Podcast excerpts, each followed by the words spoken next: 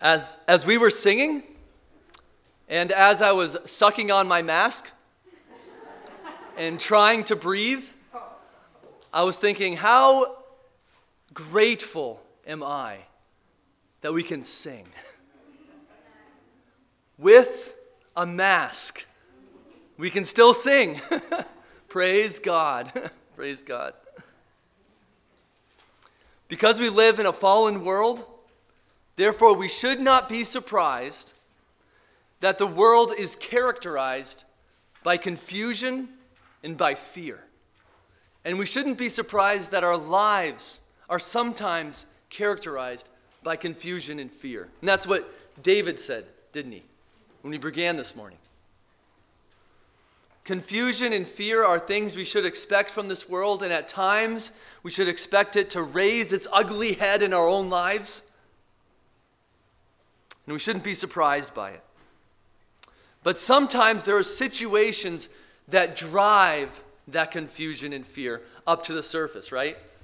Sometimes there are situations in our lives, there are circumstances that drive what is already there. Our circumstances don't make us fearful, they don't make us confused. They reveal what's already in our hearts. They bring it to the surface, and they reveal what's already going on deep down inside of us.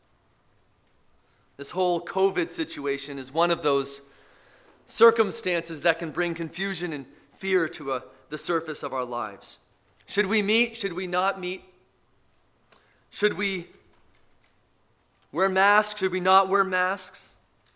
things we have never dealt with before, things that are strange and foreign to us, that in itself can be kind of fearful and confusion, can't, confusing, can't it? Just the fact that we are in uncharted territories. And I want to make clear to you that this struggle is from a sovereign God. And God uses things like this for our good. And I, I just want to begin there. Before we talk about our response to these things, I want to begin by reminding us that this is from the hand of God. And don't let anyone rob God of that. That would be the worst case scenario, is if this was not ultimately in the hands of God. There would be nothing worse than that. So we don't like the struggle, but we love the result.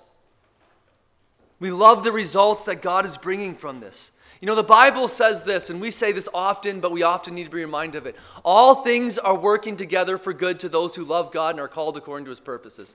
Even COVID. All things.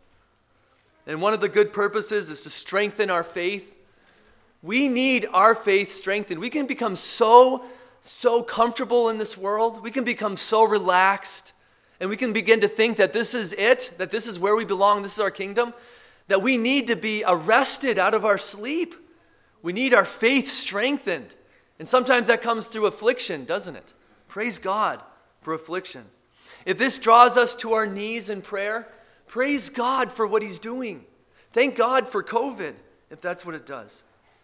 God used, and, and think about this for a moment, just, just a great picture of how God uses things for His purposes that we never would have imagined. In Acts, there was this great persecution that arose against the church. And that was God's means for spreading the gospel throughout the whole world. Isn't that amazing? And how many people would have said, God is not using the persecution? Come on, He's not behind it. It's not serving His purposes, but in fact, it was. It was serving His purposes. And the people were responsible for what they were doing as well. Both of those are true. But I also don't want to make the mistake for us to think for a moment that because this is from God, because this is ultimately the sovereign God is behind all of this, that somehow it means we need to let go and let God. that would be a colossal mistake. To think that we don't have a, a special responsibility, that we don't need to rise up to the occasion, would be a colossal mistake. Yes, God is sovereign, but He sovereignly puts us in places where we have a unique responsibility to shine and to grow and to proclaim His goodness through the circumstances He has placed us. The enemy wants to extort the situation to divide us. The enemy wants to use the situation to silence our praise from God in any way he can. And on top of this, we all struggle with confusion and fear, don't we? We all have our own struggles, not only with each other, but also in our own hearts and our own minds. I struggle with confusion and fear. I struggle with all the things that everyone else struggles with, and so do you. So we are together in this. Just because God is sovereign doesn't mean we're not responsible to do everything we can to respond in these circumstances in a way that we don't waste COVID. Someone not here anymore, and I'm pretty sure is not listening, uh, once came to me because someone had sinned against them. At least that, that's what they claimed. They claimed someone had sinned against them. And so the natural and right response is to do what? The right response is to go to them and say, hey, this is an opportunity from God to go to this person and help them out. This is from God, right? And the Bible tells us exactly what to do when we're sinned against. So, first of all, I ask them, is this really a sin? Um, second of all, what do we do when we sin? What does the Bible say? It's not what I have to say, it's what the Bible says. It's very, very clear in the Bible what we do in those circumstances. We go to that person, right? We want to win them. We want to, we want to bring them back. We want to be God's tools in their lives, right? And so the response was this something like this something like, God is sovereign, He will take care of it. That is a colossal abuse of the sovereignty of God. That is turning things on its head. God has sovereignly put you in that situation so that you can help a brother or sister out. And that is totally misusing the sovereignty of God to say things that way.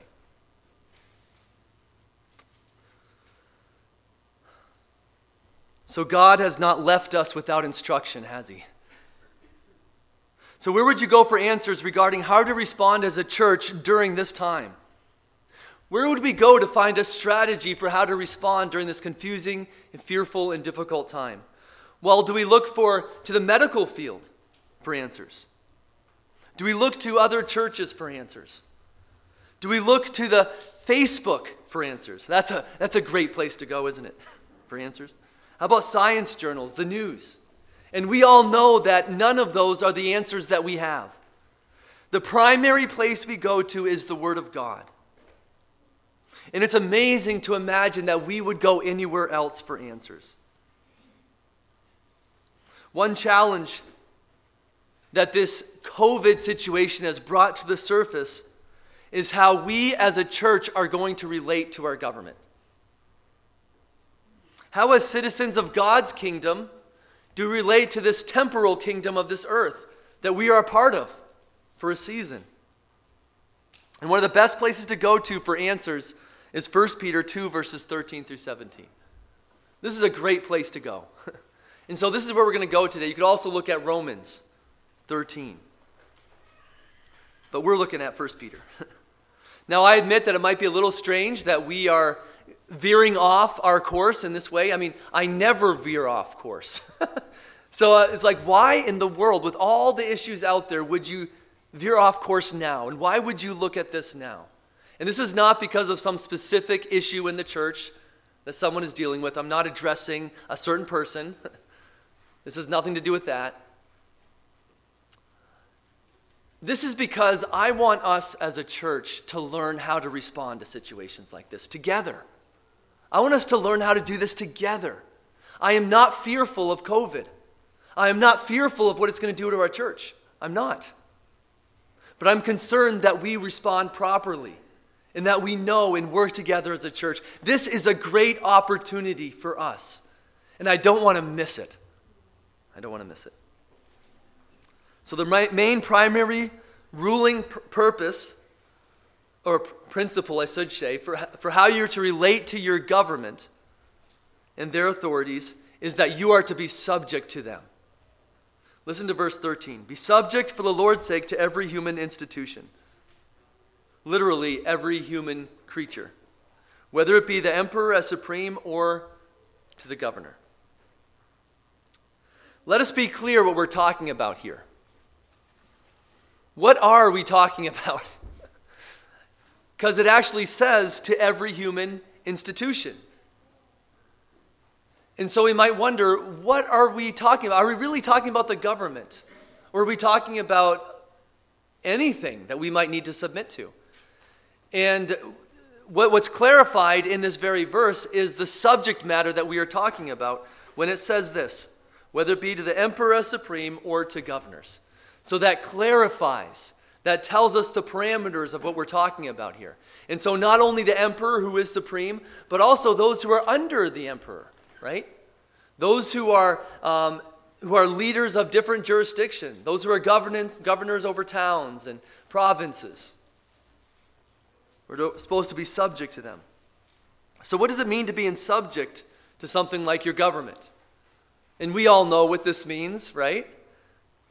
This is obvious and clear. It means to obey, it means to come under their authority, it means willing obedience. Now, we often narrowly define what it means to obey, don't we? So as to do as little as we can and still feel like we're obeying, right? Right? Well, in my family, we have a way of explaining what obedience means that is more comprehensive. Right, kids? We say obedience is doing what we are told to do right away, all the way, and with the right attitude. Otherwise, it's not obedience. Right away, all the way, and with the right attitude. Otherwise, it's something other than obedience. And that makes it a little harder, doesn't it? There are few words more repulsive to our American mentality than submission and subjection. We do not like that word, do we? We don't like the idea of it. We know what it says, but we don't like it when it comes down to the nitty gritty of our lives. We are independent, we are self driven, we are our own people. and we like to rebel against authority and to criticize them and to think we have better ways of doing things. I think that the American mentality, in many ways, has poisoned our ability to think straight and think rightly. And I think it has fed into our selfish ambition and has confused us oftentimes when we're trying to make decisions and to know what the right thing is to do. You might say, You don't understand, my government is so corrupt my government is so messed up that Peter can't be telling me, can't be telling us to be subject to our government and all its corruption. But you must understand that the emperor in Peter's day was Nero. He was a persecutor, persecutor of Christians. He was notorious for the things he did. And I am sure that he had different laws and regulations that made absolutely no sense at all. And I would bet you anything that Christians were the first ones to obey.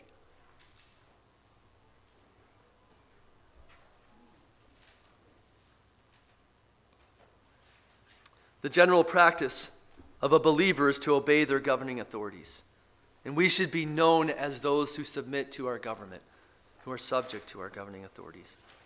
Now, there's one foundational motivation that should compel every one of us, every Christian, I should say, to willingly and, and joyfully obey those who are in authority over us. And what is that? For the Lord's sake. There is nothing that moves believers to do things that are hard and difficult and not comfortable than when it is for the Lord's sake. There is nothing that motivates a believer to move to action than when it is for the Lord's sake. That moves believers. There's something about that. That when we're doing it for the Lord's sake, that moves us. So your primary motivation is not based on whether you like the government, whether you like who's in government, whether you like the rules they're making, whether you like the consequences or rewards or think they're a big deal, that is not to be what moves us primarily to action. Rather, your primary motivation must be because God says so, for His sake. And you can't get any more foundational of a reason than for the Lord's sake to do anything. He is the final authority, He is the final basis for why we do what we do. And this means that all God honoring submission to your government requires a changed heart.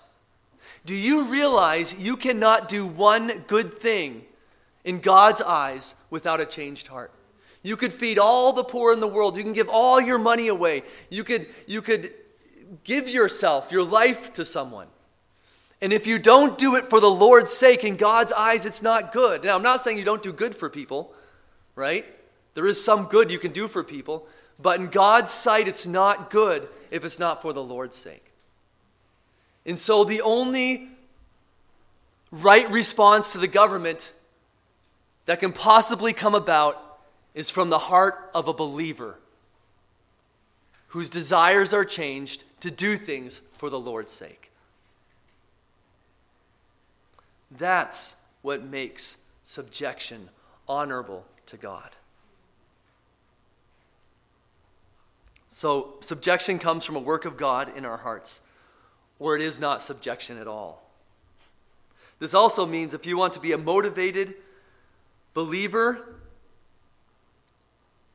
if you want to be motivated to act in obedience to God in the hard things, then you must, at your very heart, be motivated and understand who the Lord is and must know that He is requiring it of you.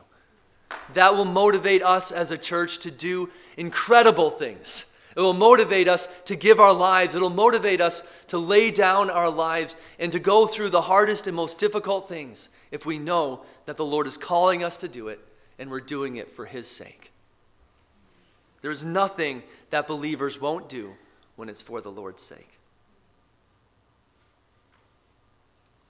Now, if we're to do things for the Lord's sake, such as subjection, then that in itself tells us that there is a reason why it is legitimate to rebel against our government. You see, you can't disobey God for the Lord's sake when the government tells us to do so. that just doesn't make any sense at all. So there is a limitation to the government's authority. When the government tells us to do something that God has forbidden us to do, or to not do something God has told us to do, then the church is responsible to rise up and obey God. We must obey God in such circumstances because God is our final authorities. But I think the reason Peter doesn't mention that right here is because, for one thing, I think it is quite obvious but for another reason that that is the, uh, the, the, um, the, the, the rarity in our lives. Even Peter was well aware of this exception. In Acts 4, if you remember, he was told not to speak at all in God's name. Acts 4, verse 18. The governing authority said, You must not speak anymore in Jesus' name, right? So, is this optional? Is this an option for us?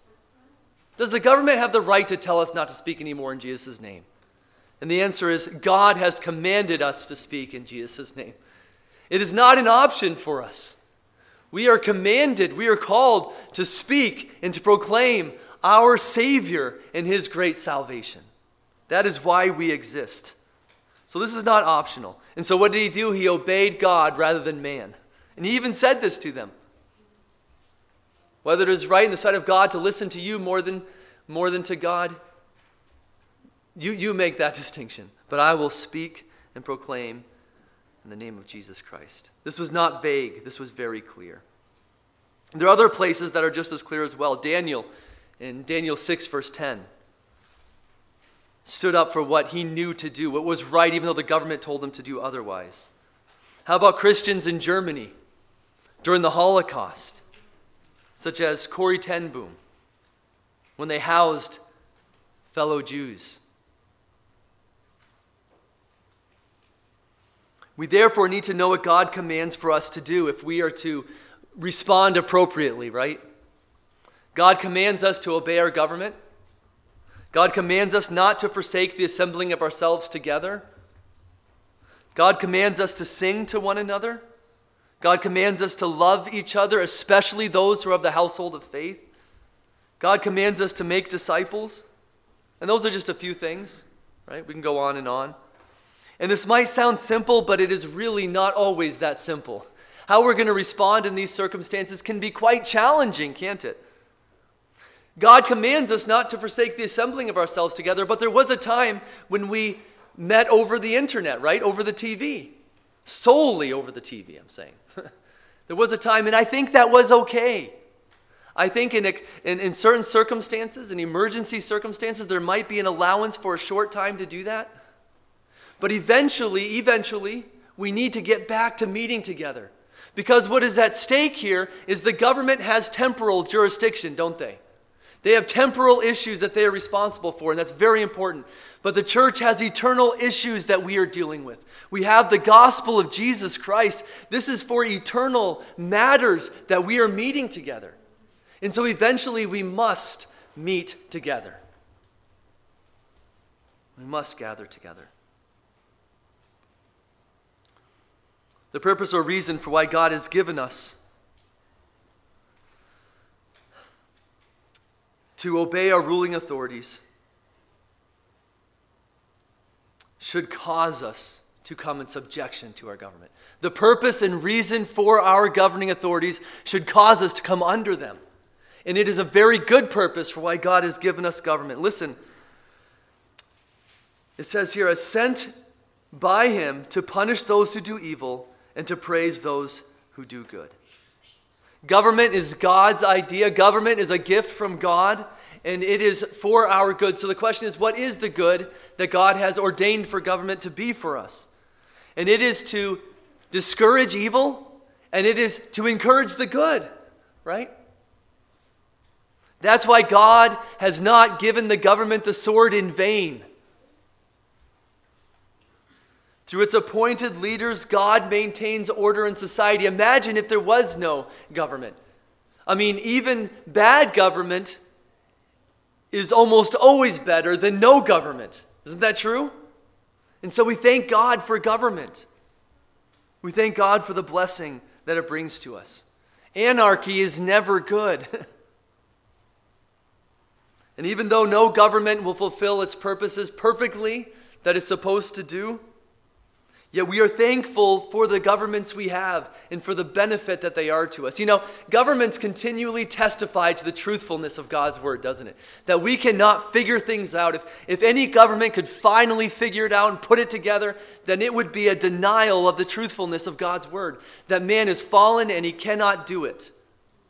It is only God's government that can faithfully fulfill what God requires of a perfect government.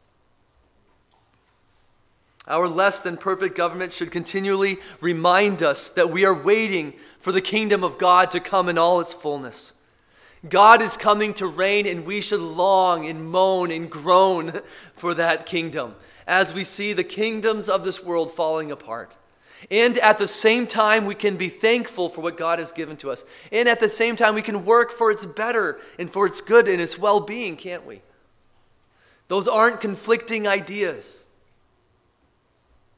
We long for God's kingdom, but are thankful for what we have. The desire to preserve your gospel testimony should also motivate you to be subject to your government. Listen to verse 15. For this is the will of God, that by doing good you should put to silence the ignorance of foolish people.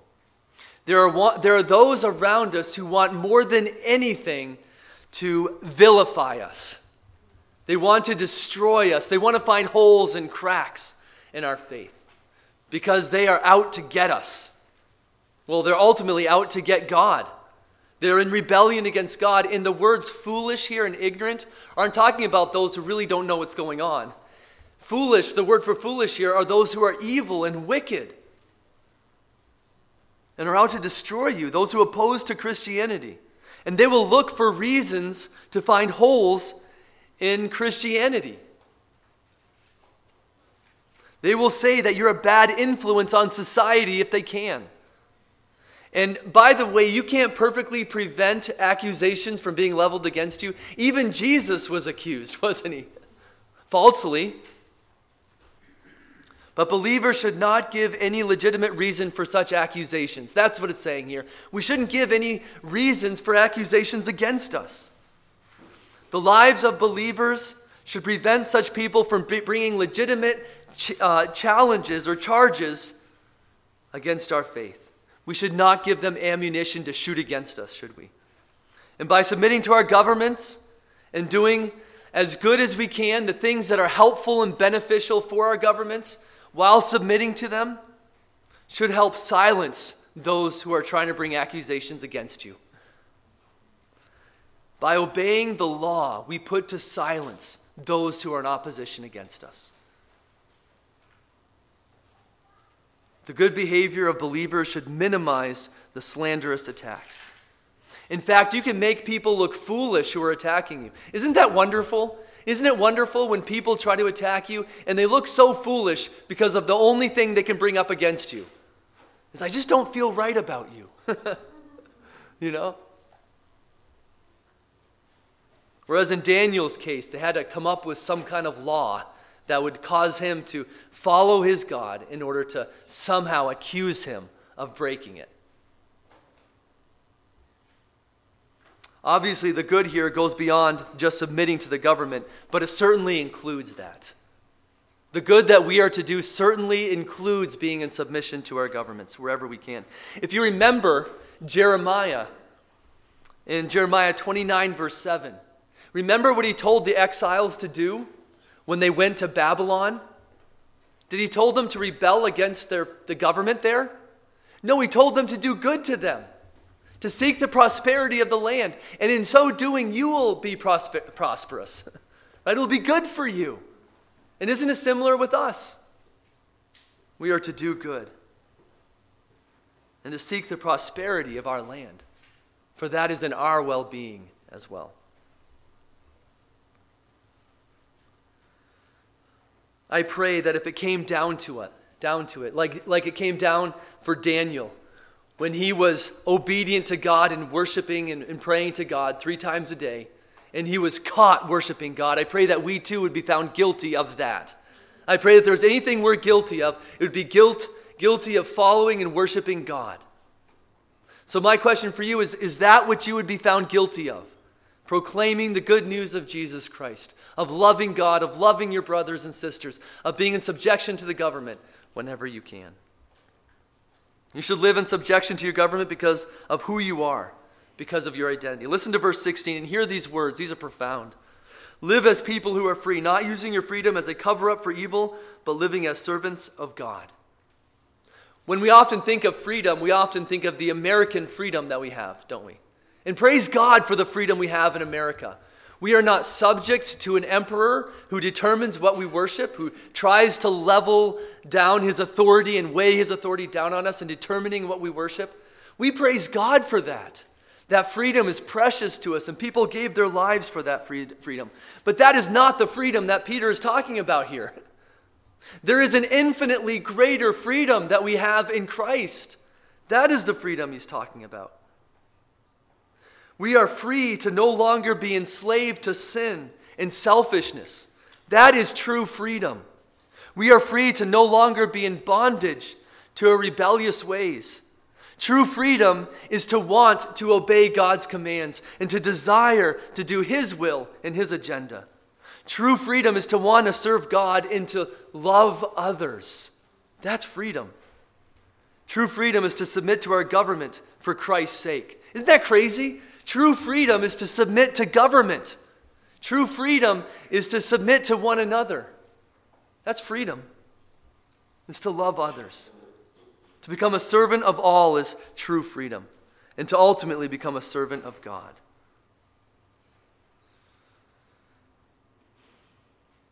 He is talking about the freedom that Jesus purchased for us on the cross, isn't he? He's talking about the freedom that Jesus brings to us through his death on the cross.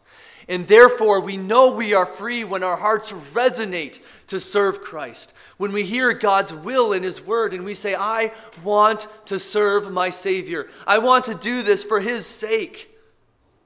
That's how we know we are free in Christ.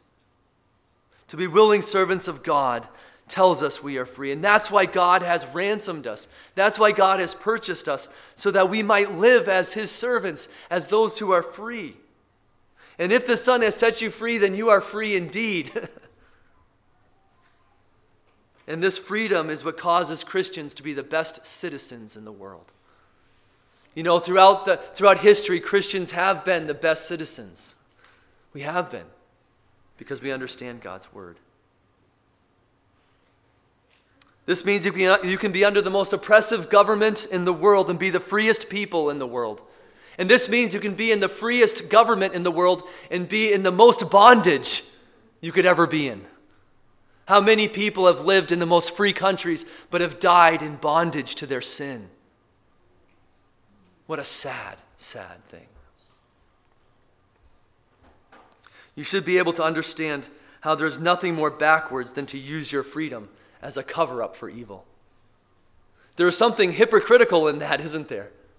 To say, I am free, therefore I can do what I want and I can do evil things because of my freedom. I can not be in subjection to the government when it's not against God's will and His word. Well, that's not freedom. That's a cover up for evil, isn't it?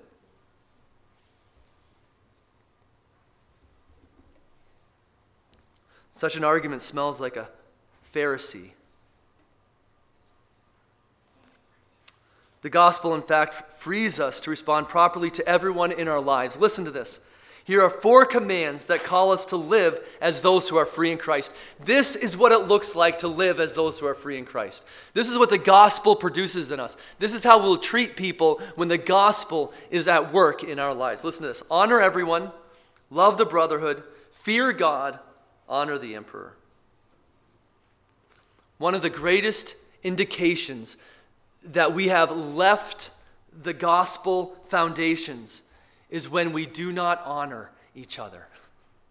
Is when our when we do not honor the elderly, when we do not honor those who are in positions of authority, that is one of the greatest indications that we are no longer standing on a gospel foundation, and there is great trouble ahead. The gospel, on the other hand, frees us to honor everyone, including the emperor. Do you respect people? Do you treat people with dignity as being created in God's image? Do you even treat the supreme leaders of the land with dignity and honor? Well, that's an indication that the gospel has gotten a hold of our hearts. Because how hard is it to do so? How difficult is it?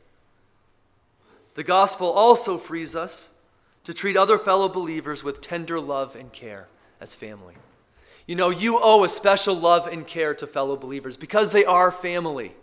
And this is an indication that the gospel has grabbed a hold of you when you love those who are hardest to love because they are your fellow family and part of the same family as you are because the bond we have in Christ. You know, the church should be, if the gospel has taken a hold of this church, we will be the most loving people in the world. We will love each other in ways that make no sense to the world. And that is one of the ways we can test how well the gospel has gotten a hold of our hearts. Are we angry at each other? Are we not treating each other well? Are we holding resentment in our heart? We should be growing in this. And Southbridge should be seeing that, that Faith Baptist Church is loving. and we love because we are free. How about you? How are you doing with that? The gospel also frees us to fear God alone rather than the emperor. You are not to fear government. You are not to fear COVID. You are to fear God alone. He is the only one whom you are to fear. It would be easy to fear the emperor, wouldn't it? We can see the emperor, we can see those in charge, we can see the, the, the punishments, we can see the rewards that they give. and we can fear, right? That's easy. But rather, we are to fear God instead. Yes, honor the emperor, but fear God. There's an, an immeasurable difference between honoring someone and fearing God. God is to be feared. He's in a category all to himself. Do you fear God? In other words, do we as a church take God seriously? Do we tremble at his word?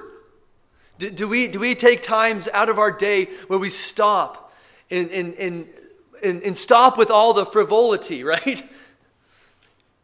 And, and, and, humble ourselves and bow our knees to God and remind ourselves that there is a creator who is immeasurably greater than all others and we are responsible for. You know, or are we driven by entertainment? Do we fear God at this church, or are we most concerned about making people feel, feel comfortable when they are here? And the answer is I hope we are most concerned. I, I pray that the fear of God is what drives us to do what we do. Are we in awe, uh, in awe of God? In light of how God's word tells us as a church how we are to relate to our government, we need to make some difficult decisions, don't we? We're going to do things that are, that are, are we're going to have to decide what to do in challenging times that we are in. And this passage should help us to know what to do. It should guide us in making those decisions as God's word does in all situations. And first, we cannot look primarily at other churches, can we? You know, there are different circumstances those in New Hampshire are facing versus those in Massachusetts. There just are. There are different rules and regulations they are supposed to follow. There are different sizes of churches that make some things impossible to do. It just does. But secondly, we must look at the rules of the government in light of the Bible, in light of what the Bible calls us to do. And this doesn't mean things are going to be easy. It doesn't mean we're going to be consistent all the time. But we do have a good basis for how to proceed. We do have direction. So, what are we to do with the government when it tells us we are to sit six feet apart? well, that's practical, isn't it? How do you get more practical than that? Well, does sitting six feet apart keep us from obeying God? The good news is we can sit six, six feet apart and still meet together in the same building. Praise God. Praise God. So we have no reason to rebel against the government in this case. Now, it does hinder our fellowship a little, doesn't it? But I think for the time we can manage. Now, imagine if we were told to sit 10 feet apart.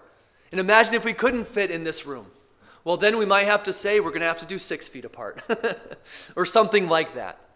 I'm just trying to deal with specific issues. So, what are we to do about masks? Oh, here we go. I can see division right now. Does obeying the mask mandate prevent us from obeying God in any way? Well, I can't think of any. It's uncomfortable. I end up swallowing my mask when I'm singing. And for some of us, we should not wear masks because it's unhealthy and it's going to it's for our own health. We can't do that. Medically, we can't wear masks. And so don't wear them. And I have no idea if they work or not. That is not my concern. But I believe that for the majority of us, we can wear masks and still obey God's commands. Praise God. You know, I think this is actually a wonderful opportunity for us to model submission and love for each other. Another elder from another church uh, and I were talking about this.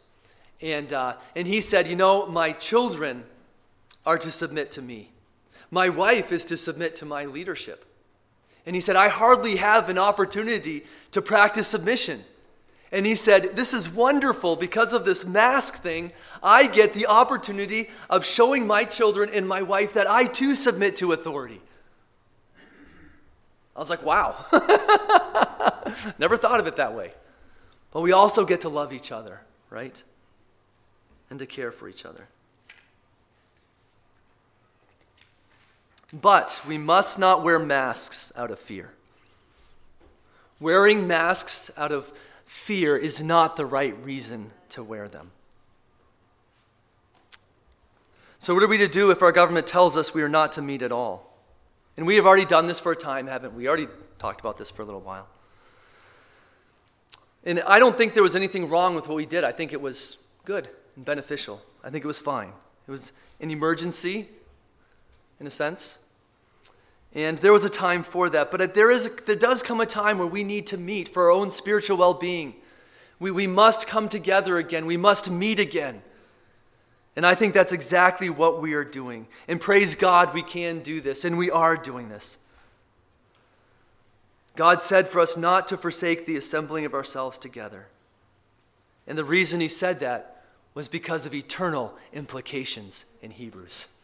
Because there were eternal matters for those who were stopping and were no longer meeting together. That, that very word from God dealt with eternal matters. So we must not forsake the assembling of ourselves together, even if it means coming in conflict with those who are in authority above us. We have to remember that God has entrusted us with the gospel, and we are responsible for it. What an awesome deposit we have been given. What an awesome entrustment that we have been given from God with this precious gospel that has eternal implications, and we must never lose the reality of the weight of what God has given to us. So, there's one more strategy I want to deal with as we close here for how to respond to the circumstances that we are in. Just as much as we must hold the Word of God tightly, so also must we be diligent in prayer. We fight with the sword of the Spirit, the Word of God, right? But we also fight on our knees. Alistair Begg made this really great point about the real problem in a message he was preaching about this very passage when he said, The church is often clad in the armor of Saul and is therefore unable to fight the battle against Goliath.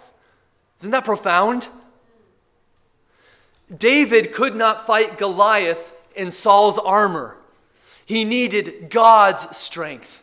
He needed to be clad in the armor of God to fight Goliath. And we are going every day into this battle.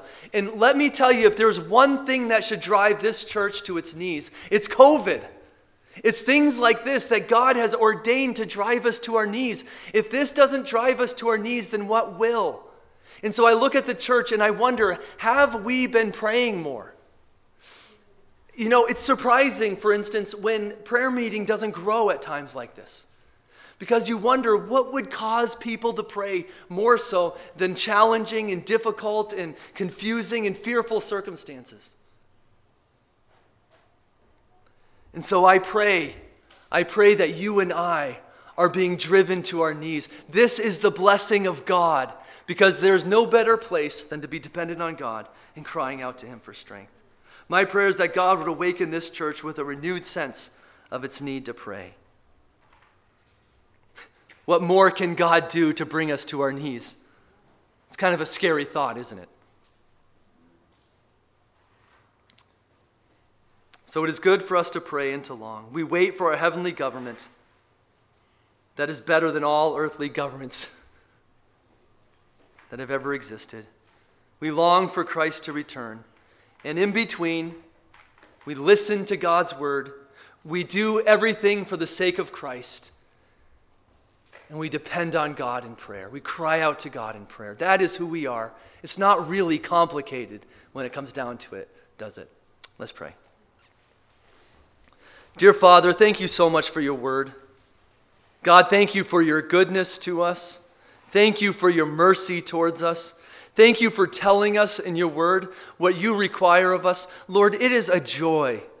Lord, even though it's hard and it hurts, and sometimes our legs need to be broken. Lord, it doesn't feel good, but it is a joy to obey you. It is our good it is our well being to come under your authority. We thank you for hearts that you have shaped, that you have transformed, so that we would see the goodness of God in your ways. Oh Lord, forgive us for where we have rebelled against you, where we have thought we know better, where we have done our own thing, our own ways. Lord, we know that we are growing, Lord, that there are ways that we can do better, Lord, that even we as a church have so much to grow in, so many things that have come at us that we are trying to figure out and understand what to do better with. But Lord, I pray that we would, that we would always conform to your word. I pray that you would give us a love for the gospel. I pray that you would give us a love for Jesus Christ. I pray that you would compel us to worship you. I pray that we would see your goodness and your greatness and your glory. And I pray that we would obey you as our Lord and our King. And God, I pray that we would love each other as you've called us to love. May we live in the freedom that you have purchased for us. Lord, may we live as free people. And may we show the world the greatness of our God. And may we glorify your name in every aspect of our life, in every relationship we have. Lord, even as we repent, Lord, may we show the world that we have a mighty, saving God. In Jesus' name, amen.